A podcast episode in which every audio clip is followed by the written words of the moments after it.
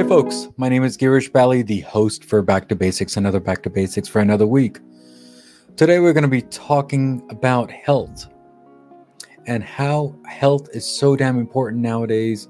We just have no clue. Some people, they take it for granted, some people, they take it really seriously. And we'll focus on that, and that is the focus.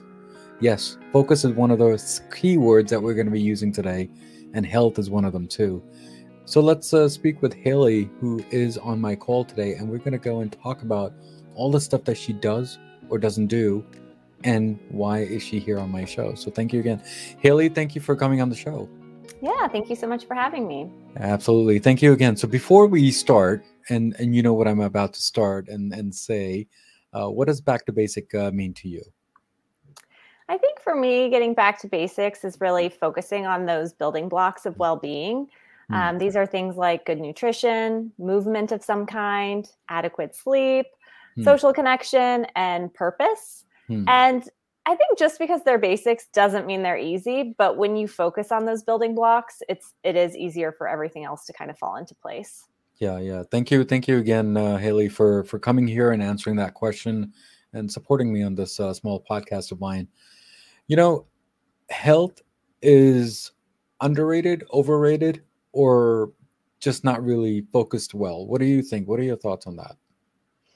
Oh, that's a good question. I mean, I think health is incredibly important. I don't know if you could underrate it. So, exactly. Um, yeah, I think it's it's super important. And I, um, what I focus on in um, my book, which is called Strong Like Her, it's a mm-hmm. cultural history about women and physical strength, is access to fitness and health and how women in particular haven't always had access to that. There have mm. often been barriers to um, to people being able to um, to work out or to exercise for leisure or for competition. And I think that movement is for all. Everyone should have access to it. There shouldn't be limitations on what types of fitness you can um, pursue, depending on who you are. You know, whatever interests you. I think um, you should be able to do. So mm. that's sort of how I feel about um, about fitness and health. Yeah, yeah. Thank you, thank you again. But is there limitations, or is there no limitations? I mean, is is that a myth, or is that what people they say? What are your thoughts on that? I guess it depends on what kind of limitations you're talking about. I'm I'm never going to deadlift 500 pounds, but right. Um, but there are women who can deadlift like incredible amounts of weight. Um, I think that we have a lot of limitations in our mind that have been passed down. So, one thing I always heard growing up from within my family was that women in my family didn't have upper body strength and that mm. I wouldn't be able to do a pull up, I wouldn't be able to climb a rope. And these were things that we just weren't good at. And um, maybe maybe that's true to some extent but because i never pursued it i never got better at that type mm. of thing mm. i've learned in adulthood that i can climb a rope i mm. can mm. do a pull up it might mm. not come as easily to me as doing a squat or running or something lower body focused but um, what i found in researching this book is uh, that you know there have been studies done and when people think that they're taking uh, steroids, which were really just a sugar pill, they were mm. able to lift more than when they, um, you know, than when they were not taking the sugar pill. And mm. then once they were told it was a sugar pill, they were again um, not able to lift that that weight mm. that they had just done. And mm. so it really shows that we have a gulf between what we can physically do and what we mentally think we can do. Mm. And in this particular study I'm referencing, these were high level power lifters. So they were mm. already very good mm. and very strong and trained a lot. Um, but they were capable of doing more than they thought. And mm. once that mental advantage was taken away, they struggled. So I think that happens to all of us in small ways. Our mm. brain is always trying to protect us. It doesn't want us to do extreme things. Um, but we can overcome that if mm-hmm. if we do want to pursue um, you know, pushing our limitations. So, uh, thank you again, Haley, for answering that question. But let me ask you this: Is it because back in the days? I hope I don't get really, uh, you know, uh, pulled by this. But do you think back in the days it used to be like lady likes are not supposed to do this versus today's woman nowadays? You think the the thought process has changed when it comes to exercise. Does that make sense? Yeah, it's definitely changed. And I talk a lot about what was considered ladylike um, in the past and even yeah. what's considered ladylike now. I think things have changed a lot. Yes. What inspired me to write the book was the fact that I was looking around and seeing all of these strong, muscular women, mm. which I didn't remember seeing when I was growing up. I didn't see a lot of women mm. um, with barbells and that's right. Um, you know, competing on American Ninja Warrior and uh, just doing all of these um, really strength focused activities. And I wanted to know how that had evolved. And I did find out, of course, that, you know, eh, throughout much of history, we had very distinct ideas about what was appropriate for men and what was appropriate for women. And those activities in the fitness realm didn't overlap.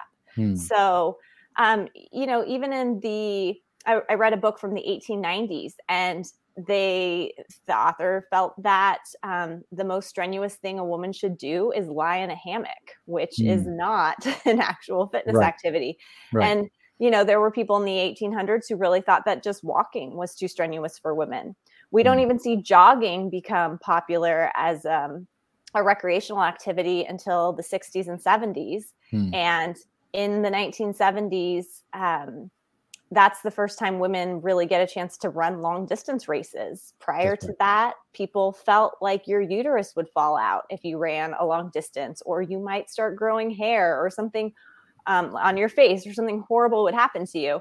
Mm. Um, so, yes, things have changed, but um, I talk about this in the introduction of the book um, and, or the afterword. I signed up for a bodybuilding show. Mm several years ago, and I mm. had a lot of interesting reactions to it. Mm. And some of those people warned me not to get too big because men don't like that, or not to lift too heavy because I might hurt myself. Mm-hmm. And so it kind of showed me that we do still have ideas about how far is too far when it comes mm. to fitness for women mm. and and there are still some ideas out there about what's ladylike and what's not but but obviously is there a thing like too much of uh of uh muscles on on ladies is that a bad thing or is it a good thing i think it doesn't really matter does it i mean nowadays it's very different the thought process is very different now what yeah, I mean, I think it's up to the individual. You know, however much muscle they want to build, I think they should be able to. Hmm. Um, I guess the only thing I would say about too much is any sport at an incredibly high level is probably not always the healthiest, right? If you're at an elite level, if you're an Olympian, um, you're very fit, but you're you're compromising on other aspects of your life. And these people put their entire lives into hmm. staying well enough to compete in that sport. So hmm. it's not necessarily healthy to to perform at your absolute max for a really long period of time. But I think that mm. that's not the case for most of us. We're not looking at um, that high level of um, of athletic activity, and so I think in general, people are capable of doing more than they tend to think that they are, and mm. the benefits of that are far greater than perhaps the risks of doing too right. much. But with that said, you should rest, you know, incorporate rest days into right. your routine. You should again when we talked about the basics, you know, you should make sure you're sleeping. You should make sure that you're eating to fuel your mm. body. Like there are a lot of things that you should take care of in order to keep everything in balance. Hmm. Um, but I don't think that there is such a thing as too much muscle on women. Um, and I think that our ideas um, on a wider cultural basis are becoming more accepting of women who do yeah. choose to build muscle. I mean, you know, I, I, mean, we're saying thank you again, by the way, uh, Haley, for for that. You know, we we keep on saying ladylike and men like, but I think it could be just anybody, right? And and they need to just eat well, exercise well, and I think that that's just what it is. So yeah. No, no, go ahead, please. No, I was just going to say yes. That's that's true. Yeah, yeah. You know, uh, let's step back a little. Uh, strong like her. How did this whole thing start? I mean, you said it briefly, but did the title come first, the situation come first, or which part came first when you started this book?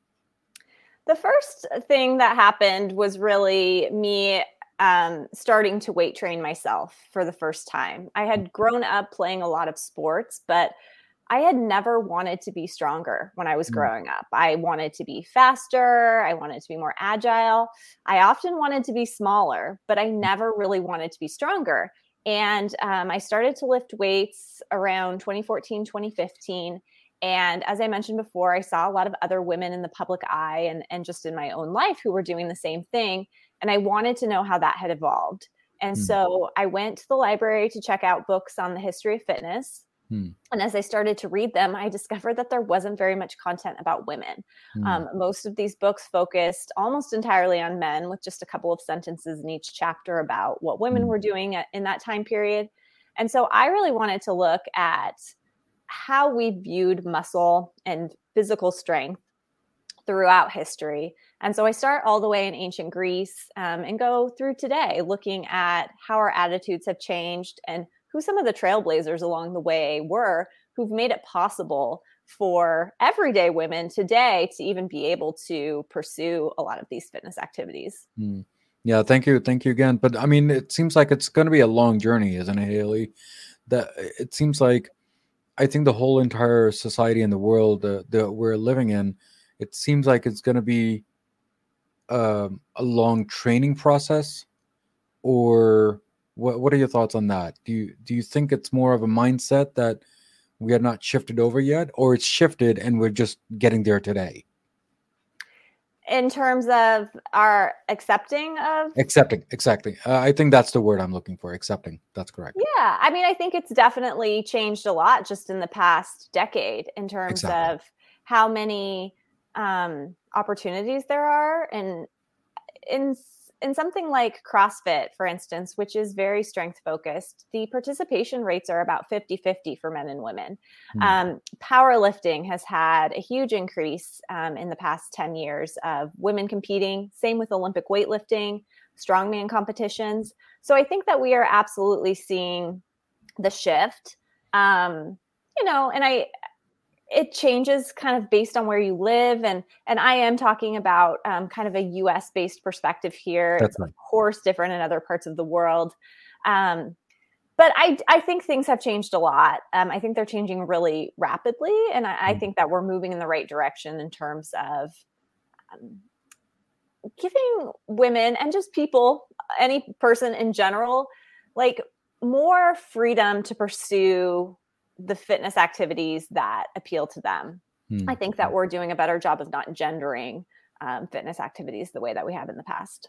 Yeah, yeah, for sure. Thank you, thank you so much for that. You know, uh, so Haley, are there any services that you you offer to to people to help in the the struggles of getting into the fitness zone, or even just staying fit in general? I mean, what are your thoughts on that? Well, there are so many resources out there. And I think that that is one thing that's changed a lot. Um, I profile um, a wonderful woman in my book named Pudgy Stockton, who was called the Queen of Muscle Beach back in the 1930s and 40s. And mm. she was kind of one of the first women to lift heavy weights and look really cute doing it on the beach. And people wanted to be like her. And for the first time, kind of average women thought, I, I could try that. I could pick up some dumbbells. And sure. so she wrote a column for Health and Strength or Strength and Health magazine in um, in the 40s for about a decade, and just gave women practical information on how they could get started with a strength training plan. Mm. But the way she came to that was she had gone to the library to mm. find out how she could get a strength routine for herself and she could not find anything. There just hmm. were not resources available at that time. Hmm. And I think today, you know, we have the democratization of information and you can find so much online. The work that I do is more um uh you know on the writing and the cultural history side. So I like to spotlight um you know the the people in the industry, the people who've um, came both in history as well as I do profile 23 modern day athletes in the book. They all mm. have beautiful portraits um, shot by celebrity photographer Sophie Holland. Um, but I don't um, do health coaching of my own. Mm. So I there are a lot of great resources out there, and I always do recommend for someone who's new to strength training mm. to get some personalized, you know, one-on-one um, advice first to make sure mm. that your form is right, um, mm. because it is a very, it's actually a very um, an activity that's not prone to injury if you're doing it correctly and if mm. you're not you could you could injure yourself fairly easily but if you have proper form um you know you don't have uh, you don't have other people around like you would in soccer or basketball or sports like that where it's very unpredictable someone could always run into you land on you all kinds of things. And that's a risk that we accept for a lot of sports. But i think people tend to think like oh lifting a barbell is very dangerous. And it really isn't necessarily so as long as you know what you're doing. Thank you. Thank you again. Uh, you know more and more you investigate uh, and then you have put this into a book ha- have you found other stories that you're going to be writing a, a, part two of or part three of uh, for that matter that's a great question. I have found so many stories and, and so many that I wasn't able to include in the book. I interviewed more than 40 people for the book and scoured many um, academic resources and all, all kinds of other um, primary sources. And uh, I would like to continue writing on this topic. Um, it's always fascinating to me to talk about um, the history, women's history in general, and then particularly this um, fitness related history because it has been so undercovered in um, in books uh, for a mainstream audience. Yeah, um, absolutely but I don't have any specific plans right now. I'm still sort of figuring out what my next project will be. No, no, I understand that. I didn't put you. I didn't mean to put you on the spot there, but it was oh, just no a question I had. But you know, is there a difference between the East Coast, Midwest, and then the West Coast, uh, and how, I guess, girls or I should say, ladies in general, they they are or were back in the days? I mean, were is there a big difference? That's a really good question you know, I think I didn't look at it geographically quite like that. I think that there were eras where things were different depending on what coast you lived on or whether you lived in the middle of the country. I mm. mentioned Muscle Beach already. So mm. fitness culture really did take off on the West Coast um, mm. back in that um, post depression era. Mm. But I think I would imagine that there's probably more of an urban rural divide than a East Coast West Coast divide. I mm. I can't say for sure.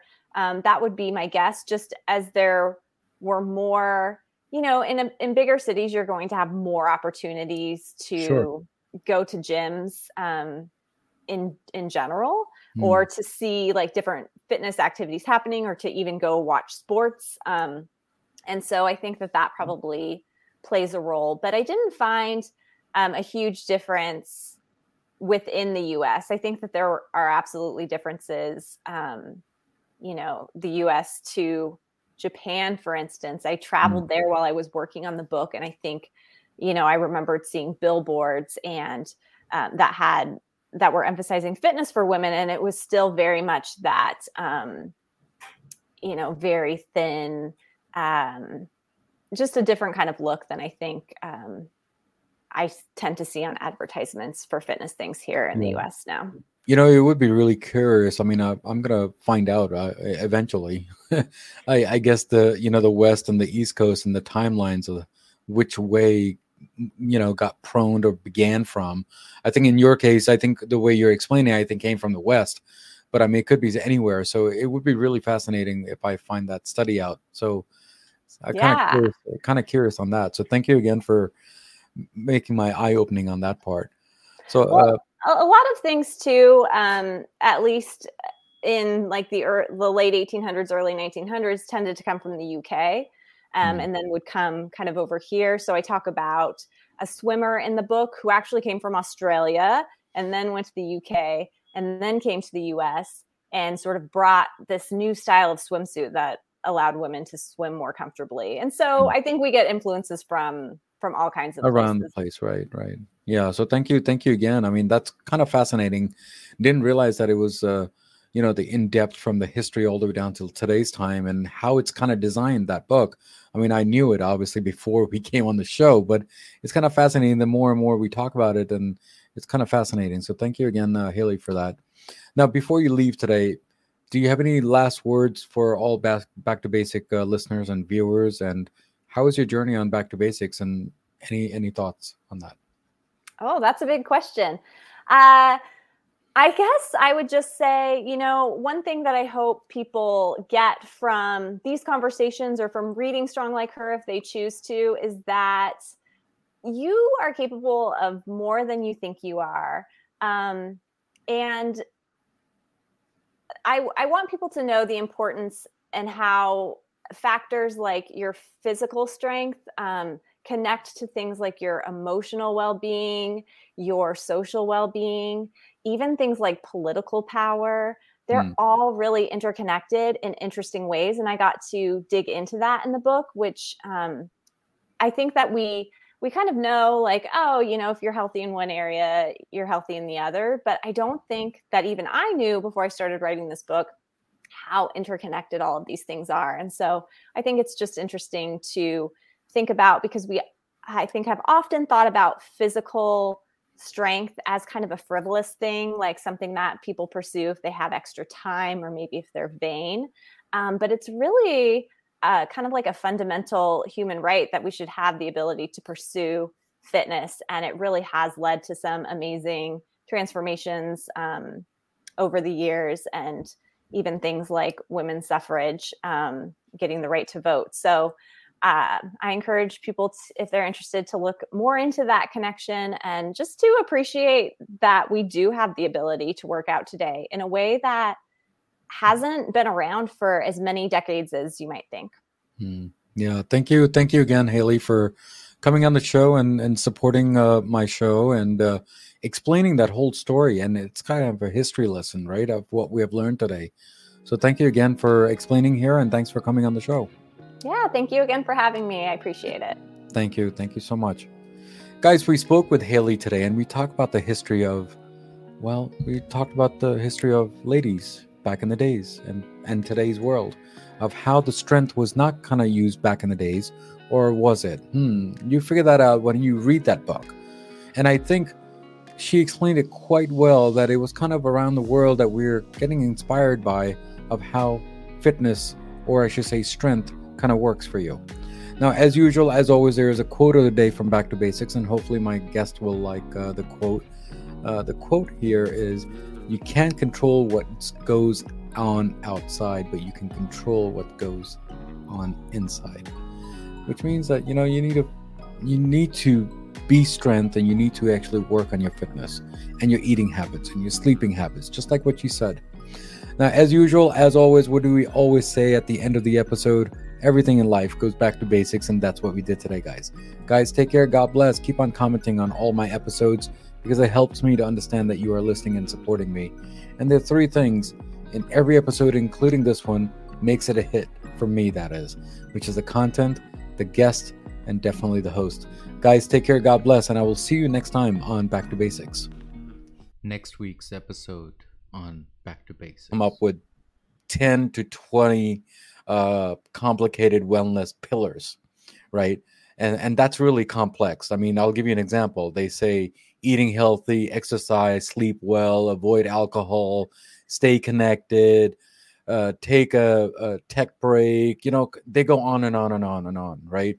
So and so, what is your ingredient? And let's make it simple, if you don't mind. So, one by one, if if uh, we can just go through that, if that's okay.